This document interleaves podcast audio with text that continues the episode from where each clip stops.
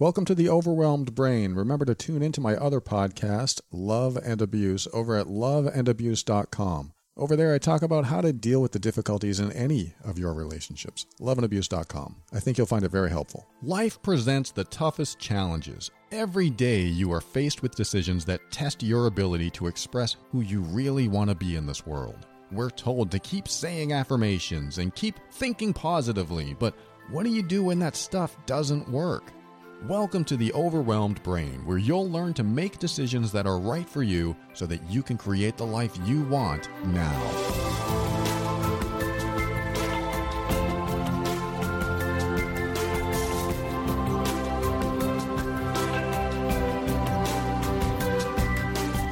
Hello and welcome to the show. My name is Paul Colaianni, and I am here to help you increase your emotional intelligence so that you can avoid dysfunction handle toxic situations with grace and ease, and show up as your authentic self. I should add something to that. I should add the ability to communicate effectively with many people because uh, sometimes it's a little difficult to communicate with some people, and we talk about that on this show too.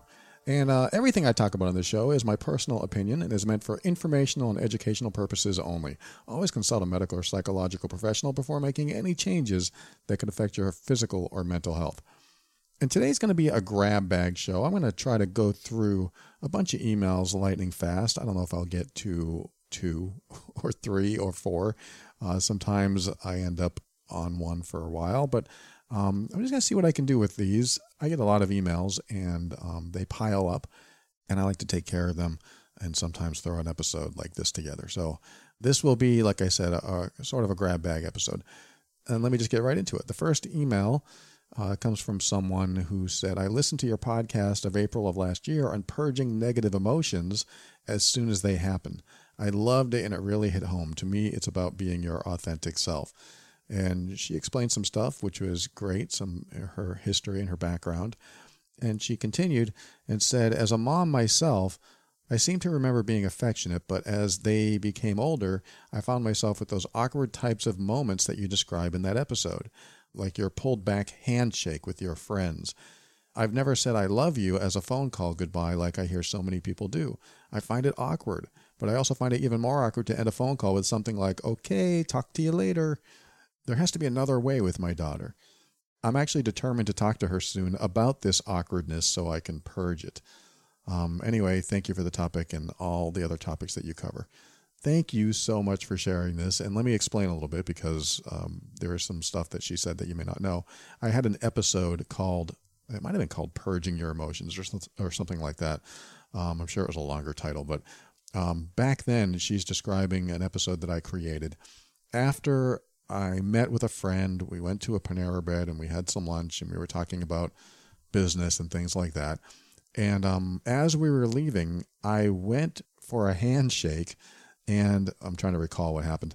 I went for a handshake and he started to give his hand and then he just gave me a hug. I mean, we hug all the time. It's not a big deal, but it was just a weird moment. It felt awkward. It felt like I was left hanging for a second. And you probably know what I mean. Like you go to high five someone or you handshake someone or you go to hug someone and maybe they're not paying attention or maybe they have a different intention and they do something else. And so you're it's kind of a cognitive dissonance and you're like uh, what do i do? And uh, so that happened. And i uh, went in my car and he went in his car and he left. And i'm sitting in my car thinking i hate this awkward feeling. Why do i have this awkward feeling? So i, I recalled just the moments before when i went for the handshake and how we didn't have a handshake but now i have this negative feeling inside of me and i don't know how to get rid of it so I was stuck there thinking, I teach how to get rid of negative emotions. I talk about emotional triggers. I talk about the stuff that builds up inside of you that stays in there and it festers.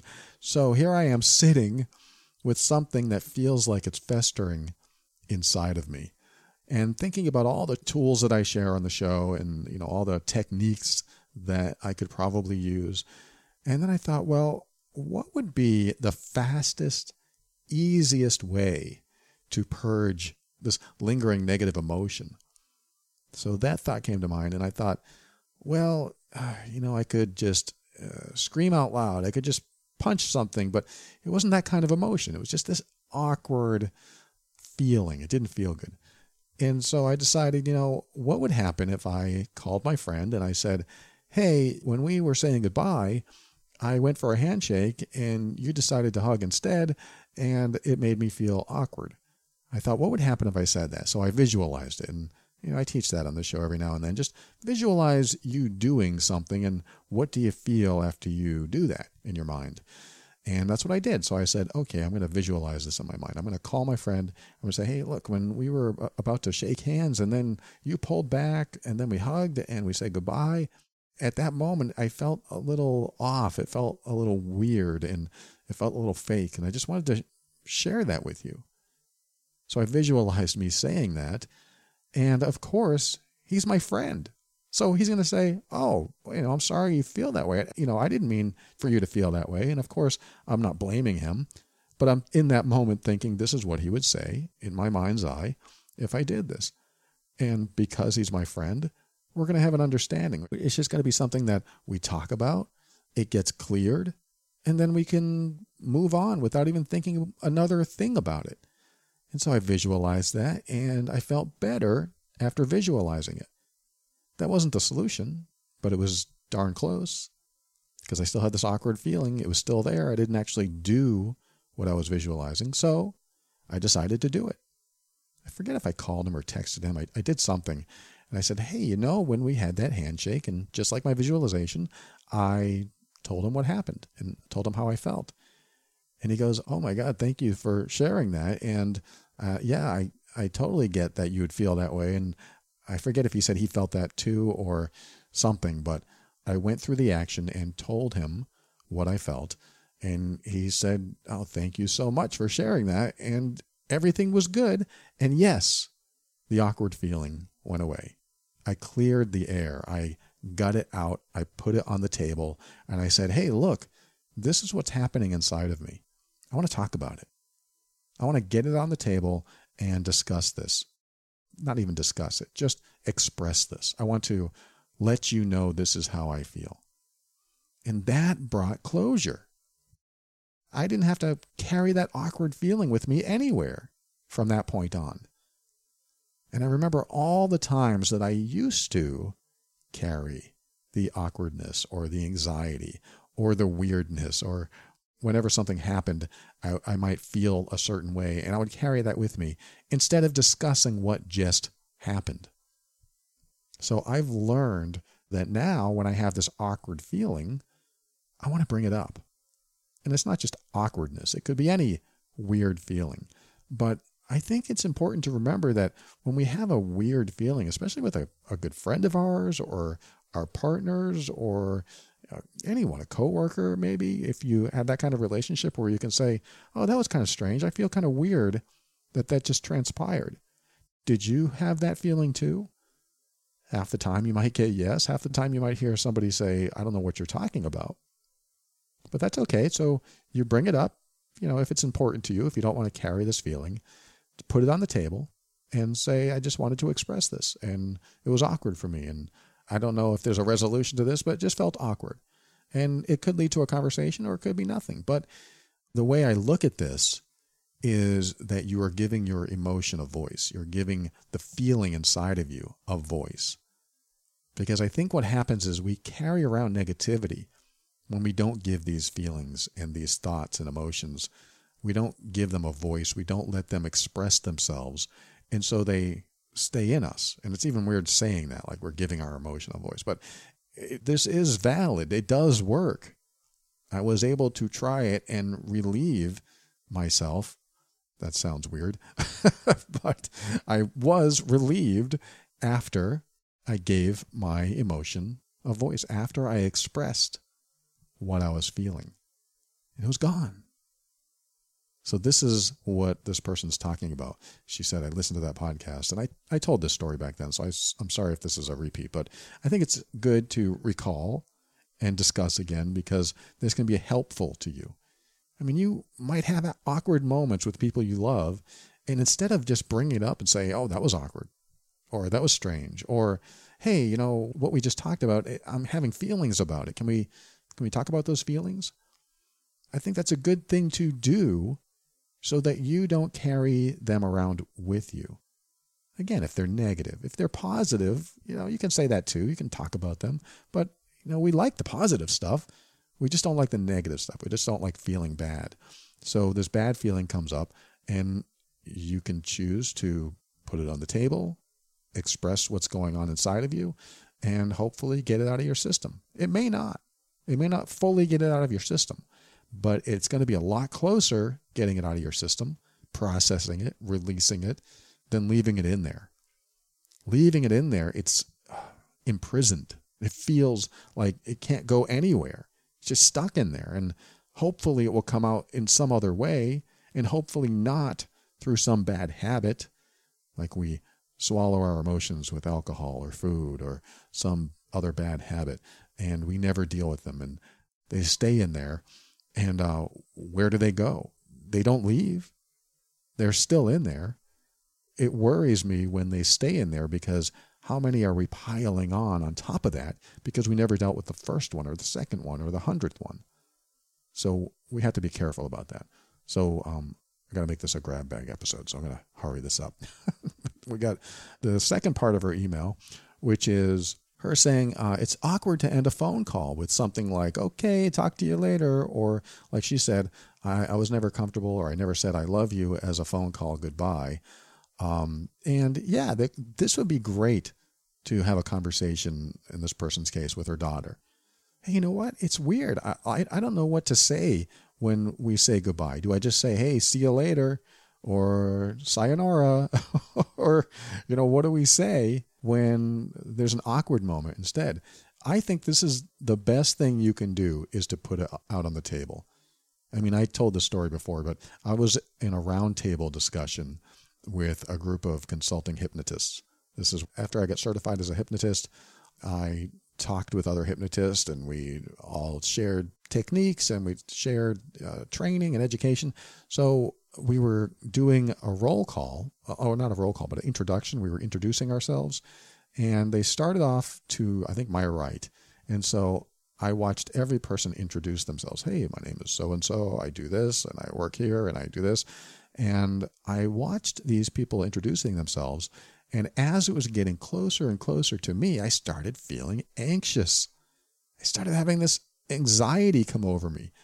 And I was like, why the heck am I feeling anxious? This is weird.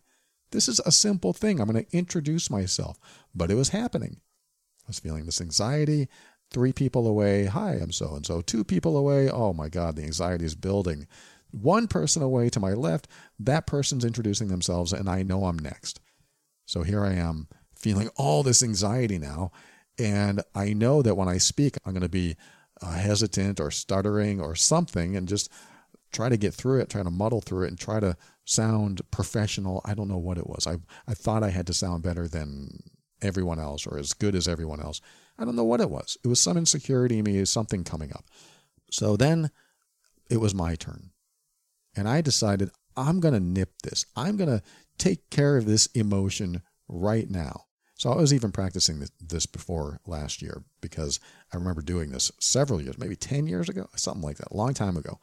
And I decided that instead of just introducing myself, I'm going to be vulnerable and I'm going to put myself on the table. I'm going to put this out for discussion or give me a chance to express what's going on inside of me by just putting that feeling out. And so this is what I did. I said, you know, as I watched everyone introduce themselves, I started getting more and more anxious. And as it got closer to me, I felt the most anxious. And I don't even know why I felt this way, but I just wanted to share that with you. And I don't know why I feel anxious, but I wanted to share that with you just so I could express it, just so I could um, maybe put it out there and maybe other people could relate to that or resonate with it.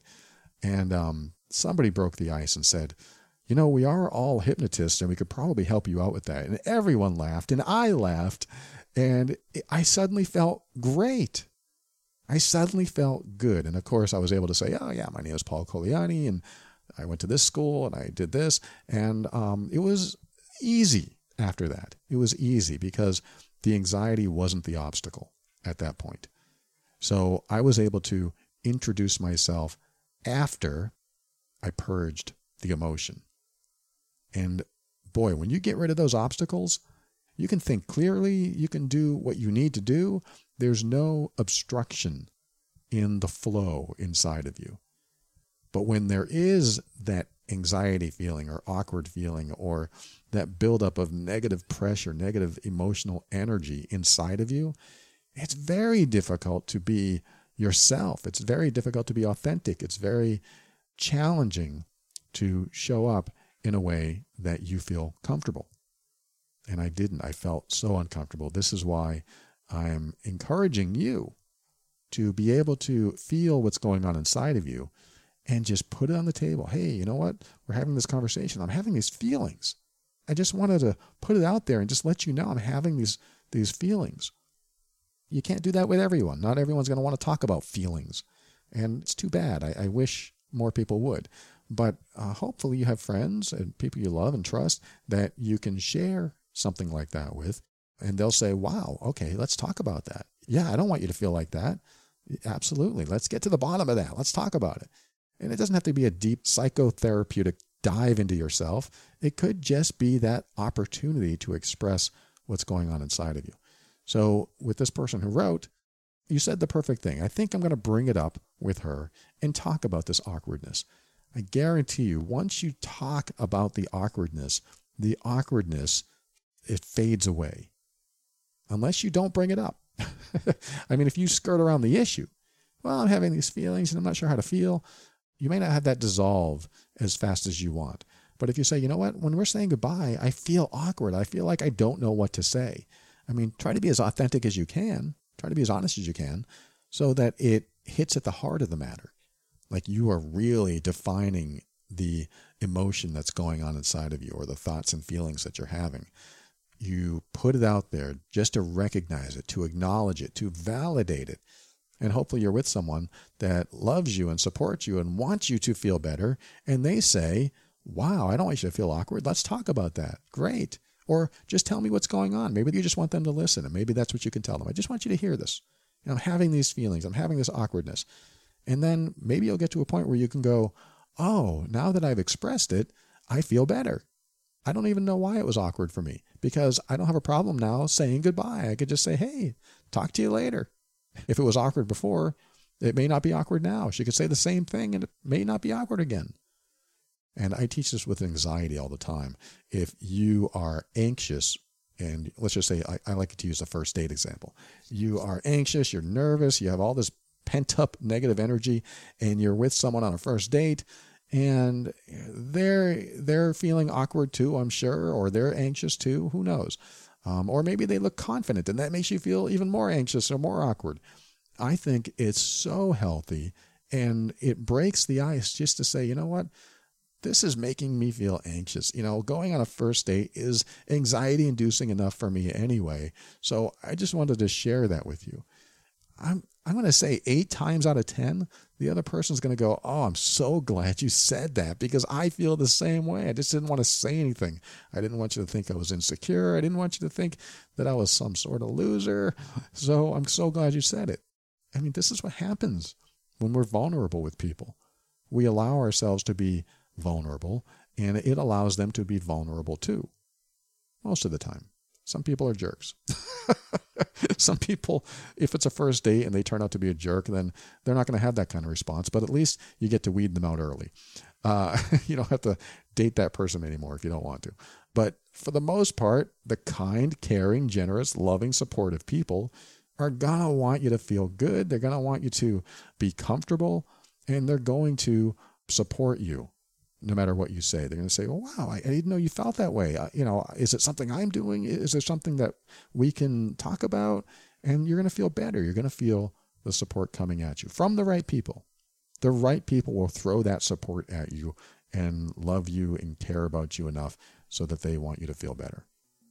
So that was the first email. I want to thank this person for writing. I hope this helped, and I think you're on track. I don't think really I told you anything new because you already said you're going to talk to her about it. So you know, good job. You're going to talk it out, hash it out, and figure it out. So I'm sure it'll go well. Thanks for writing, and I'll be right back after this message, and we'll go into another email right after this.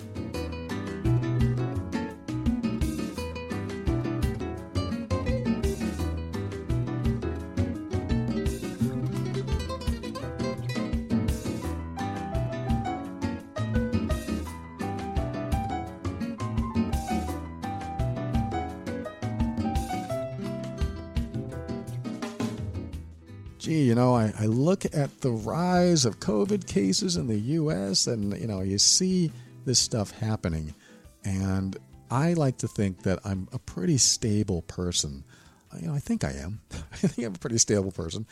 But it doesn't mean I'm not feeling the effect of more lockdowns and more social distancing and not being able to go out and be with other people or around other people without dressing up in my hazmat suit it's, it gets to you. It really does. It can get to the best of us. There are times where you just want to pull your hair out. And what do you do when you don't have anywhere to go, you don't have anyone to talk to, or you just can't find someone to help you through these issues? Well, you know, this show exists, of course, and other resources exist, of course. And I've talked about them before, but BetterHelp also exists. BetterHelp is a, a safe and private online therapeutic environment. It is a place that you can communicate with a professional counselor and send messages to them. You can talk to them on the phone. You can talk to them through video chat. And what better time for BetterHelp to exist than during a time where you really might have to stay home? Because meeting one on one is sort of what we're told not to do. So if we can't meet one on one, but we need somebody there to help us through like our stress or anxiety or relationships or family conflicts or grief or self esteem issues, even if you're dealing with something like depression, all of these things, LGBT matters, all of these challenges that we could go through that might feel overwhelming. And maybe you could listen to a hundred of my shows and still not get the exact thing you're looking for. This is why a, a service like BetterHelp is so valuable, so important, because they can help you get to the heart of the issue. The, the therapist that you work with can help you one on one directly and in the security and privacy of your own home. And a lot of people appreciate that. They like that feeling of safety of being in their own space and uh, being able to email or phone call or even video chat. Some people love the video chat. I love video chat when I do this kind of stuff. But if you're looking for affordable, non traditional counseling, this service is available worldwide.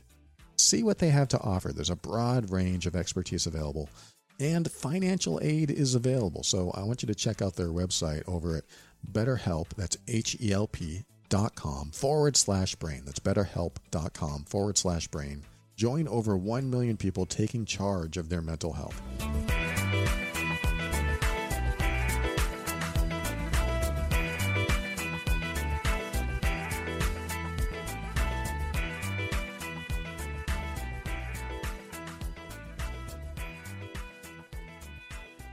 Welcome back. Let's get to another email. I'm not going to read you the whole thing. There's just a couple lines I want to read.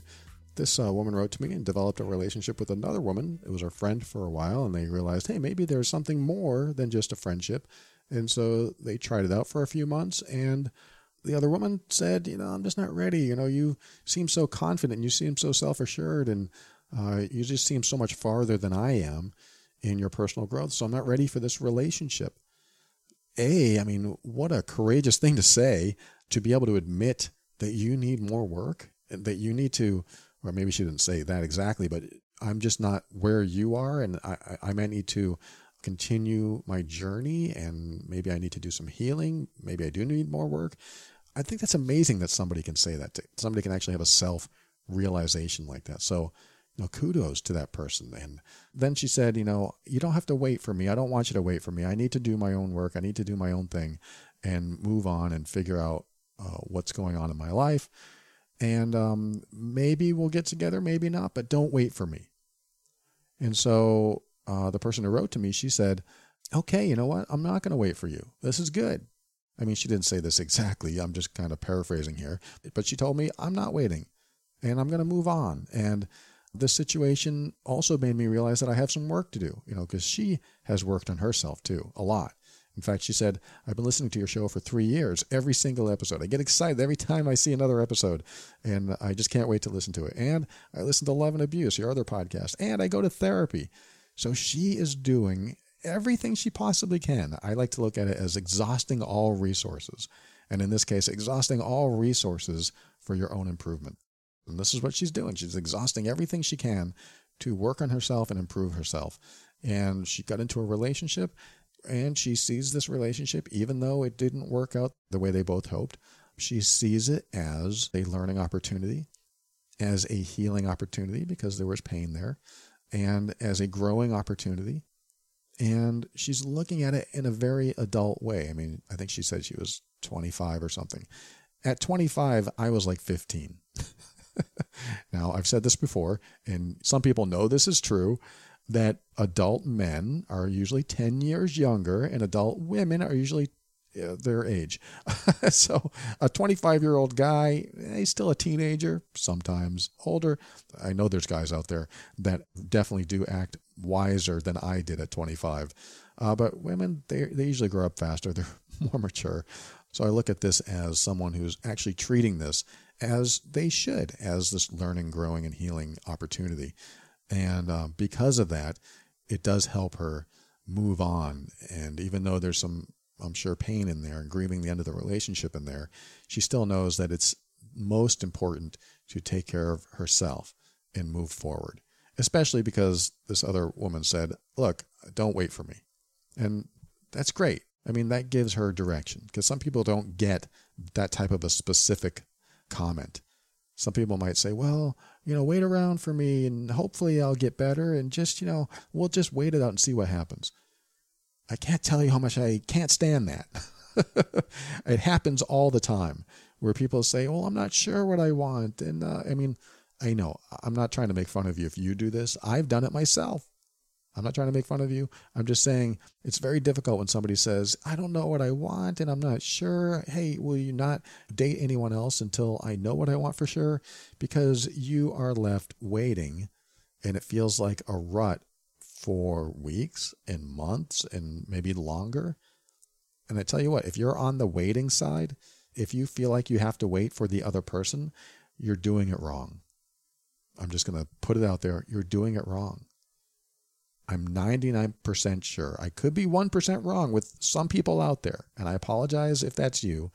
But for the most part, 99% of you who decide to wait for someone else to get their act together or get into a space where they're ready are doing it wrong. And I tell you that because people who tell you to wait for them, you usually wait indefinitely statistically speaking, using my own statistics from the couples I've worked with for many, many years now, I've seen that when somebody says, you know, I'm just not sure, I, I need to figure things out, that they end up waiting indefinitely for the person. So I'm just telling this to this other person who wrote to me that yes, it's great that you are moving on, but if you can fully accept that she won't come around, then it will help you release this if you're dealing with that. I mean, she did ask a question. I'm going to go over it in a moment. But um, if you're dealing with any type of, well, should I wait? You know, maybe I shouldn't date, you know, just in case. Don't go in that direction. I know it's easy for me to say, hard to do, but I'm telling you right now, if you choose to wait, you may wait indefinitely. And how much of your life are you going to put on hold waiting for someone else. And it sounds cold when I say that. I know because someone else may need time. Absolutely. They may need some space. They may need a lot of things. And they also may lose you as a potential partner in the process. But that is still their journey. That is still what they might need to go through. If they are serious about improving themselves, they're going to make an appointment the next day to, to seek therapy. They're going to tune into shows like this and listen to it hours and hours every day or read self-help or you know find someone to help them through their issues their struggles if they are really serious about changing because they want to be your partner and they see the huge potential of your togetherness, then they're going to move mountains to make it happen. But if you don't see that on day one, day two, day five, day 10, it might be time to move on. So I'm putting it out there knowing that yes, there are circumstances where waiting might be an option, but most people will be disappointed if they wait. So let me let me get to this person's question and see if um, this kind of covers what I'm saying or not. I forget her question. She said, "The problem was I was ready and she was not, and you can't make anyone be ready. And truthfully speaking, I want someone who knows what they want, especially when it comes to a relationship. I wonder what your thoughts are on this." Okay, so there's the question. She's saying that I want someone who knows what they want in a relationship. My thought on that is absolutely. Why not? That is a fantastic way to look at it. You know what that says? It says you won't settle for anything less than what you want. You won't settle. Because there's too many people out there settling. They'll say, well, at least I'm in a relationship. And now they're miserable. And they could be in, in the relationship for years and years. At least I'm in a relationship. At least I'm not lonely. But now they're miserable. So there are people like this. And if you're in that situation, I'm sorry. And I wish I could have helped you see what was going to happen sooner. But if you're thinking about getting into a relationship and eh, they're good enough, I guess it'll be fine. At least I'm not lonely. I just want you to consider be careful about the commitment. I don't have a problem if people get into relationships. I mean, if they know it's not going to work out and it's just a temporary thing and they just want to be with someone, great. The only problem I have is when you get locked into a relationship. You have kids, you get the mortgage, you get married, and you really never like the person, but it's good enough. I start to worry about that if you're not happy. I mean, yes, you can be in a quote, good enough relationship and be happy enough. And you could be fine for the rest of your life like that. Some people can do that, and that's great. I think a lot of people can do that. Hey, you know, it's good enough. I found someone that's good enough and I'm in a situation that makes me happy enough. And I'm okay with that. And that's great. I'm talking about the people that get into a relationship that say, well, it's better than being alone. That's not even good enough. It's not even anything. It's just, it's better than being alone. It's like the opposite of good enough. It's just not bad enough. It's just not awful enough to get out of the relationship. And this is what I'm talking about when you settle for something that's just not bad enough. That is what concerns me is that you might get into a situation like that. Now, I don't think she feels that way about this person that she was with for a while, but she is asking my thoughts on wanting somebody who knows what they want. It's very difficult. I will say this it's very difficult to find someone that knows exactly what they want in a relationship.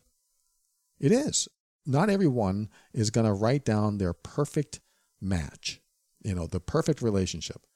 Some people do. My girlfriend, before we met, she did. She refused to settle for anything less than what was on her list. And yes, she was willing to wait years and even die single. That's how committed she was. A lot of people don't want to do that, but that's how committed she was. She was so committed, she wrote her list and said, I will not settle for anything less than this. And then I show up. and that sounds like a segue, but it's not. It's not because I met all of her criteria. I didn't. I did not meet all of her criteria, but I met enough. And to her, that was good enough. Yes, I have one of those quote good enough relationships, but I wouldn't call it that. I'm only basing the good enough on her criteria. She tells me this is the best relationship she's ever been in. And to me, this is the best relationship I've ever been in. This has everything I need. I'm not emotionally triggered. We get along. We talk about stuff. We express stuff. Everything I'm looking for in a relationship that I didn't even know I'm looking for. I got into this relationship not knowing what a perfect relationship was. I got into this relationship not knowing exactly what I wanted. So in answer to this person's question, what do I think about looking for someone who knows what they want in a relationship? I think it's important, but it's not vital. I think it's helpful, but it's not necessarily required. But I would question because you may have to find out what their ideal relationship looks like. When you're in the phase of getting to know each other, those are the questions you want to ask. In fact, you may want to write down what your perfect relationship is. You know, must be honest, must make me laugh. I must be attracted to them. Um, they must like sci fi movies. You know, all this list, all these must haves. I think in my uh, mean workbook, I have a perfect partner worksheet. And there's one column that says must haves. And the second column says would be nice. And the third column is must not have, or must not be, or must not do, or something like that. And as you go through and list all your must haves and your would be nices, you know, it would be nice if they were a multimillionaire. It'd be nice if they were a model. If it would be nice if this and this and this. And then the must not have. They must not be addicted to such and such. They must not yell at me when they get angry. They must not this and must not this, whatever your criteria is. After you create that list, you'll know what you want. So you'll be able to ask questions to a potential partner in a way that helps them find an answer in the way you ask it. And so, an example of that is let's just say that you're talking about your must haves. You can ask the person, well, what are you looking for in a partner? What do you really appreciate? What do you love in a partner? And you can find out what their criteria is. Now, hopefully, they're not one of these people that just listen to you and then tell you everything you want to hear. you got to watch out for that too. Don't get stuck in that trap. As a former people pleaser, I can tell you if I know what you want, I am going to fit that criteria, at least in the past. So if you were asking me these questions, so what is your ideal partner? My people pleasing skills would kick in, and I would be able to extrapolate from them what they are looking for in a partner, and I would become that person. I would be the chameleon. We want to watch out for people like that. So we don't want to give them too much information ahead of time. Hopefully, you don't run into people like that. I'm just kind of throwing it out there because I was that person. So I know it can happen. But what are you looking for in a partner is a perfectly valid question. What are you looking for in a relationship? Another valid question. So you can kind of extract these must haves and would be nices and must not haves uh, from them and they may never have thought about it too much. They may have been like me all my life, where I just get into a relationship, and if we get along, great, we continue moving forward. That's that's been me for a long time. So my thoughts on wanting somebody who knows what they want in a relationship, that's a would be nice, but the chances of that happening are probably slimmer than not. So you might have to kind of get it out of them if they don't know, but don't hold it against them if they don't know. And just be aware that when you're having a conversation with a potential partner, just be aware of any red flags. Like if you really, really like this person, and then they mention, you know, my ex and I didn't get along, and she was so awful, and she said this and she said that, that could be a red flag or it could be true. You kind of have to connect the dots and figure out okay, was his or her ex a problem because this person's a problem? Or was his or her ex a real problem? And so you don't want to like accuse the person and say, well, maybe it's something you did, but you just want to connect the dots. You want to keep your radar on. And even though you like someone, you don't automatically dismiss things. You don't automatically say, well, maybe it's not what I think, or that poor person. You might actually feel sorry for them or like they're the victim. We want to be careful how sucked in we get into a potential relationship until we know enough. And that could take weeks, that could take months. Because as soon as you fall in love, if you're one of those type that likes to fall in love and commit and be so close and bonding immediately, you might be more tolerant of the red flags. Well, you probably will be. You'll probably be more tolerant of the red flags. And this is why I like to say just take it slow keep your radar on and everything that looks good, great. You know, add those to the good points. And then if something doesn't feel right, don't be afraid to explore it, you know, subtly and figure out where they are and make sure that uh, you're in alignment with it because it's really not about finding someone that knows exactly what they want in a relationship. It's more about you finding someone who matches your criteria.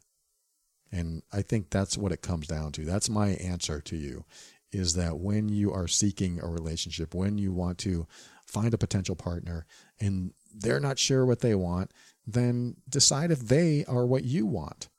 Because you're going to learn that pretty quick, especially if you know exactly what you want. So that's why I say it's great for you to have that list. So when you meet someone, yeah, you can talk about what they want and figure out what they want. Absolutely. It's you know a necessary thing. You want to make sure you're compatible in a lot of ways. And you figure out, hey, is this person being honest? You know, you might even try to rub some salt in some wounds that you don't know are there. What does that mean? That means if they have any type of emotional trigger, I'm not saying that you should do this, but if I were doing this, if I were especially a woman and I was really careful about who I dated, I would probably gauge how much I was letting them get to see me and talk to me. This actually might be out of the book The Rules. I don't know if you ever heard The Rules. The rules talk about, I think my girlfriend told me about this. She said one of the rules is don't call him back. I think it's like between men and women. Don't call him back for days. And she said, I don't necessarily agree with that rule, but what it does is you get to find out who they are when they're not getting their way. And I think that's a great lesson to learn when you're starting to date someone is finding out what happens when they don't get their way. If they don't get their way and they say, "Oh, please, come on, let's do it this way. Come on, come on." Now they're pushing your boundaries. Or if they don't get their way and they get angry and say, I can't believe you're doing this. Why would you do this? You know, I, I bought you flowers. Now they're being bullying and intimidating. I mean, these are some red flags that if you don't recognize them when I speak about them right now, you should. We should, because this is what happens in a relationship is that a kind, caring, generous, compassionate person will hear something like this, like, oh, please, please, please, and then they'll give in. But what you're really doing is you're allowing a boundary to be violated. You know, it may not be a full on boundary. Oh, yeah, they said please. And, yeah, I, I did give a little bit. But you got to remember, no means no. And if you say, no, I, I don't want to do that, and they don't honor that, that's going to be what happens in the future, too and it only amplifies. So, whatever you're feeling just a little bit in the beginning gets a lot worse. It does, unless you nip it. If you nip it and say, no, I said no, and they go, okay, no problem. I get it, totally. Then you might be good. You know, that's great. Then they listen. They know that you're not a pushover. They know that no means no. And this allows you to keep your sanity, it keeps your integrity intact, keeps your personality intact, keeps you out of being in a controlling relationship. And that's important too. So I'm not sure if I answered the person's question who wrote this, but I hope this helped. I hope this helped. I think it is important to know what you want in a relationship. You probably shouldn't expect it from everyone, but as long as you know what you want, then you'll figure it out. You'll figure out uh, who the right people are. And the fact that you are moving on and not waiting for this person, I think it's an excellent idea because, as I always say, you never know. This may not be the beginning of a wonderful relationship with this person, but in 10 years, you could have a relationship with her. You might have to have other relationships before you're with this person. It could happen. So it doesn't mean it's over. Once I get into another relationship, it's over. It just means they're not ready now and the relationship is not going to happen now. So you do move on because you don't want to spend your life waiting. Spending your life waiting and staring at the phone and hoping they call and oh, it's just miserable. I've been there. It's just an awful, awful place to be. And moving on helps you move on. It really does. You just move on. And the way I look at a relationship that didn't work out, if I continue thinking about it, yes, listen to my episodes on obsessive thinking. I just made one a week or two ago on obsessing about the ex. Definitely listen to that. And also, um, something I like to do is pretend that they said, I never want to see you again. Or, and this is something I personally do, I'm not suggesting it, I personally just visualize that they died. And I have no choice but to move on. Again, I'm not suggesting it. It's a little maybe morbid thought, but it really helps me reach closure. It really helps me move on. And so that's what I've done in the past. And uh, if that works for you, great. I'm not suggesting that, but I hope this helps. You know, we talked about some stuff there, and I hope it helps. Anyway, we're going to go to our thank yous and goodbyes next. And during the closing of the show, I'm going to read one more email. So I will have been able to fit in three emails in this episode. Great. That's a good round number. Thanks for joining me. We'll be back in a minute.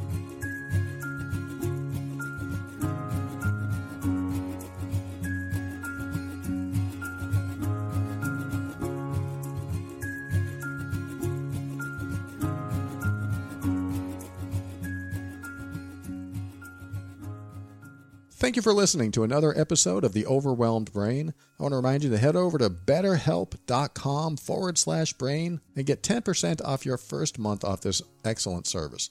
Join over 1 million people taking charge of their mental health. BetterHelp, that's H-E-L-P dot com forward slash brain. And I want to thank the patrons of the week. The patrons are the financial backers, the supporters of this show. They found value in this show and they wanted to give back, and I appreciate them. Kate, she just joined. Really grateful to have you here, Kate. So generous. Nikki just joined as well. So wonderful to have both of you here. Thank you for joining. Thank you for your support. Victoria joined in 2019 amazing. Thank you for continuing your support. Christy and Crystal, both in 2018. You've been here for so long. And uh, Crystal has, I don't know, she has two subscriptions going on there. Crystal, you may want to check your subscriptions, but uh, there's two things going on there. But I just want to thank you both, Christy and Crystal. And of course, Karen. Oh my God. Karen, you've been here since 2017. And I am so, so grateful to you and to all patrons. If I haven't called your name, I will soon enough because I get reports every week about who's in the program and who's joined, and uh, I am so grateful, so appreciative. It keeps the show going and is definitely what pays for the hosting and the equipment and the time and all this other stuff that goes into this program. And I just appreciate all of you. So, anyone that's a patron member, I am grateful for you. And if you find value in the show and you want to give back, head over to patron.theoverwhelmedbrain.com and you can show your support there. And of course, joining the patron program, I also give back. There's uh, private episodes and workbooks and worksheets and um, some show addendums and the video archive and all kinds of things in the patron program that you can check out as well. So you're not just a financial supporter, you're also I'm also giving back to the supporters of the show. So again, thank you patron members. I am grateful for all of you. And I also want to thank this person who wrote a review that said better than any counselor. I don't think that's true, but I'll take it. She said, I can't rate this podcast highly enough. I've had mental health issues for years now, and only recently have I begun to make improvements purely through listening to this podcast. It's so helpful to try to understand and interpret why your brain might be thinking a certain way, and Paul explains this so well. Amazing advice, great use of personal experience, and interesting to listen to. And uh, I think she said she emailed me once, and I love listening to his podcast, and I feel like I'm learning and growing so much.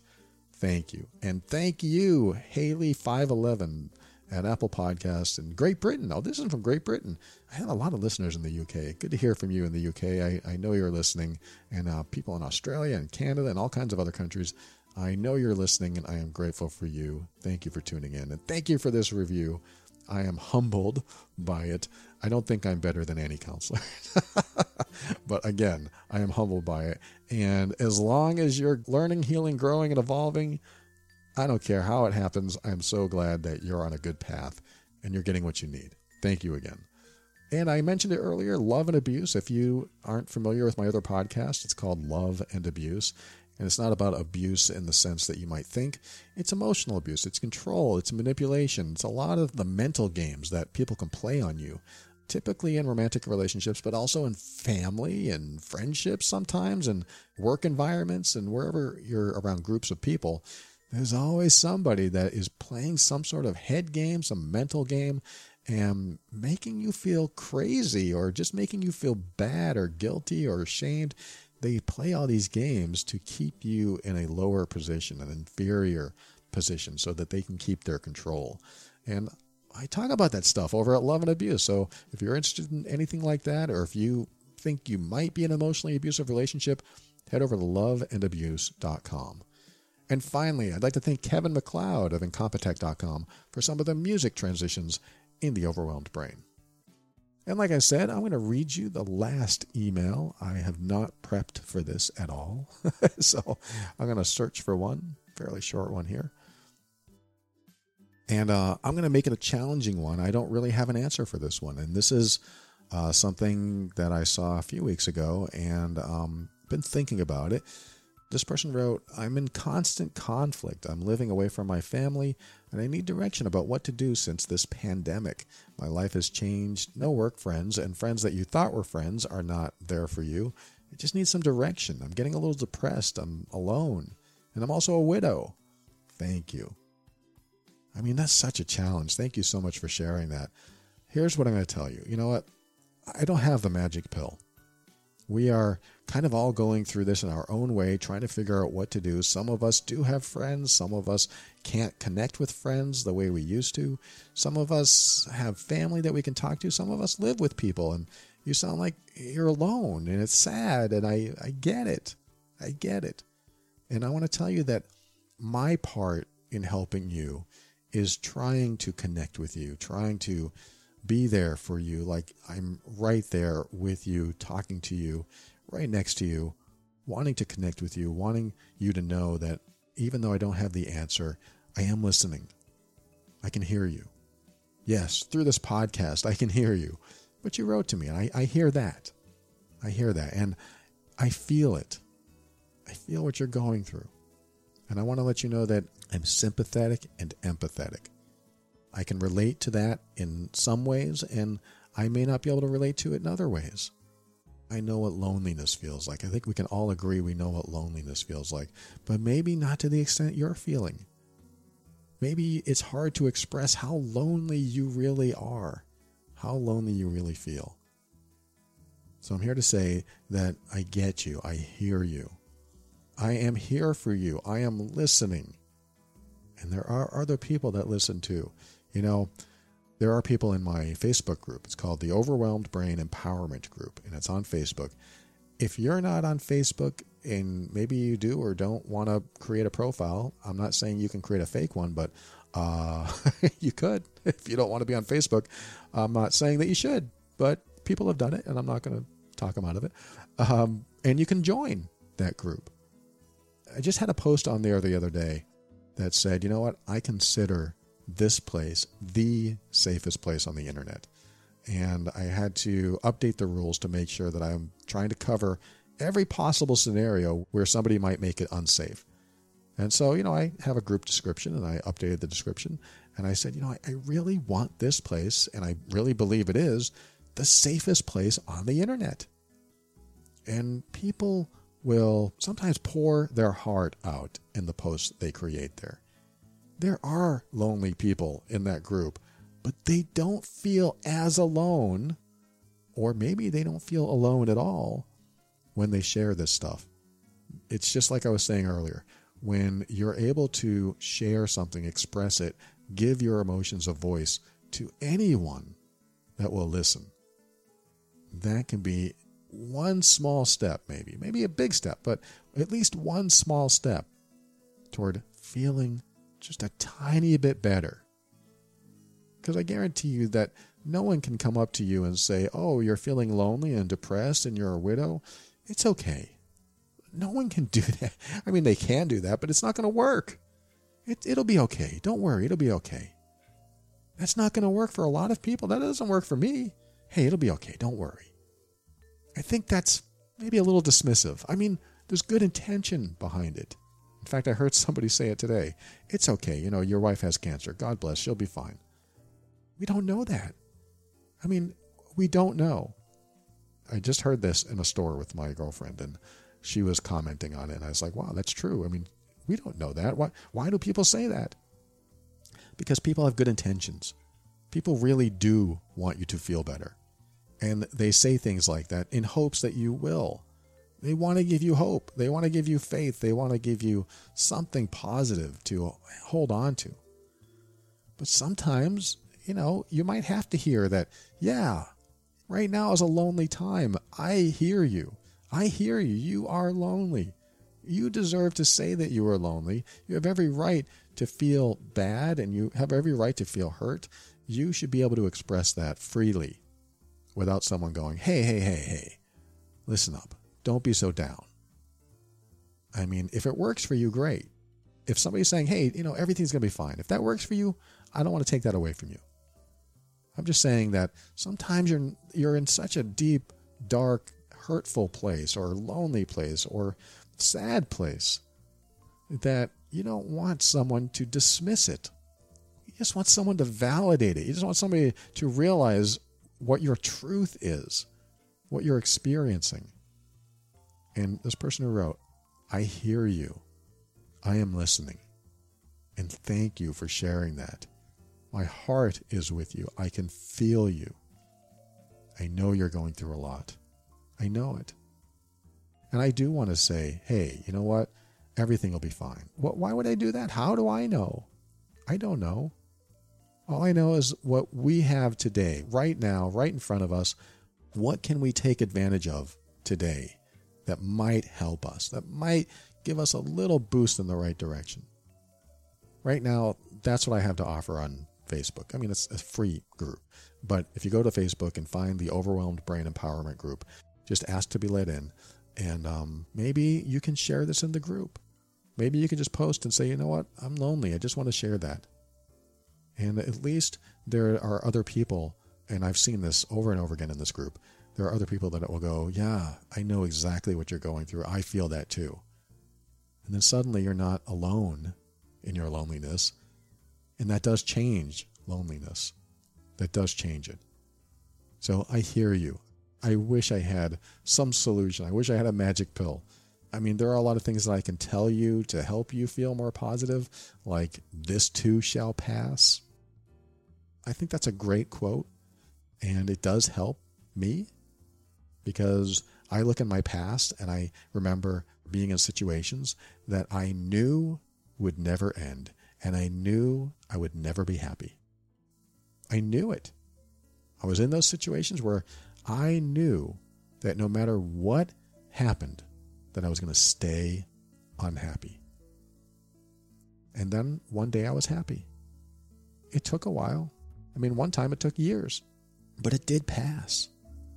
And that might be depressing to hear. Take years? What? No, sometimes it doesn't.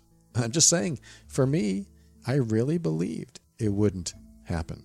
And I had bad thoughts. I had suicidal thoughts. I'll admit. It was a long time ago.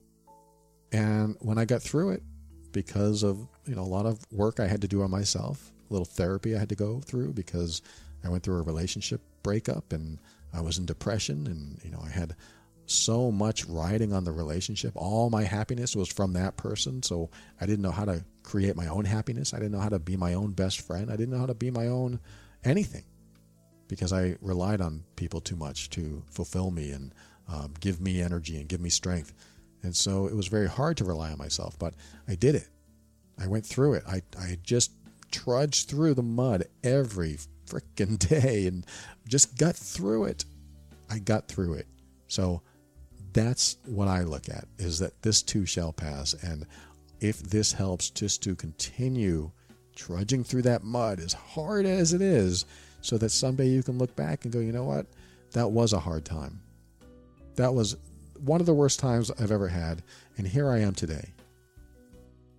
But trudging through the mud is still forward momentum. It's still moving in the right direction.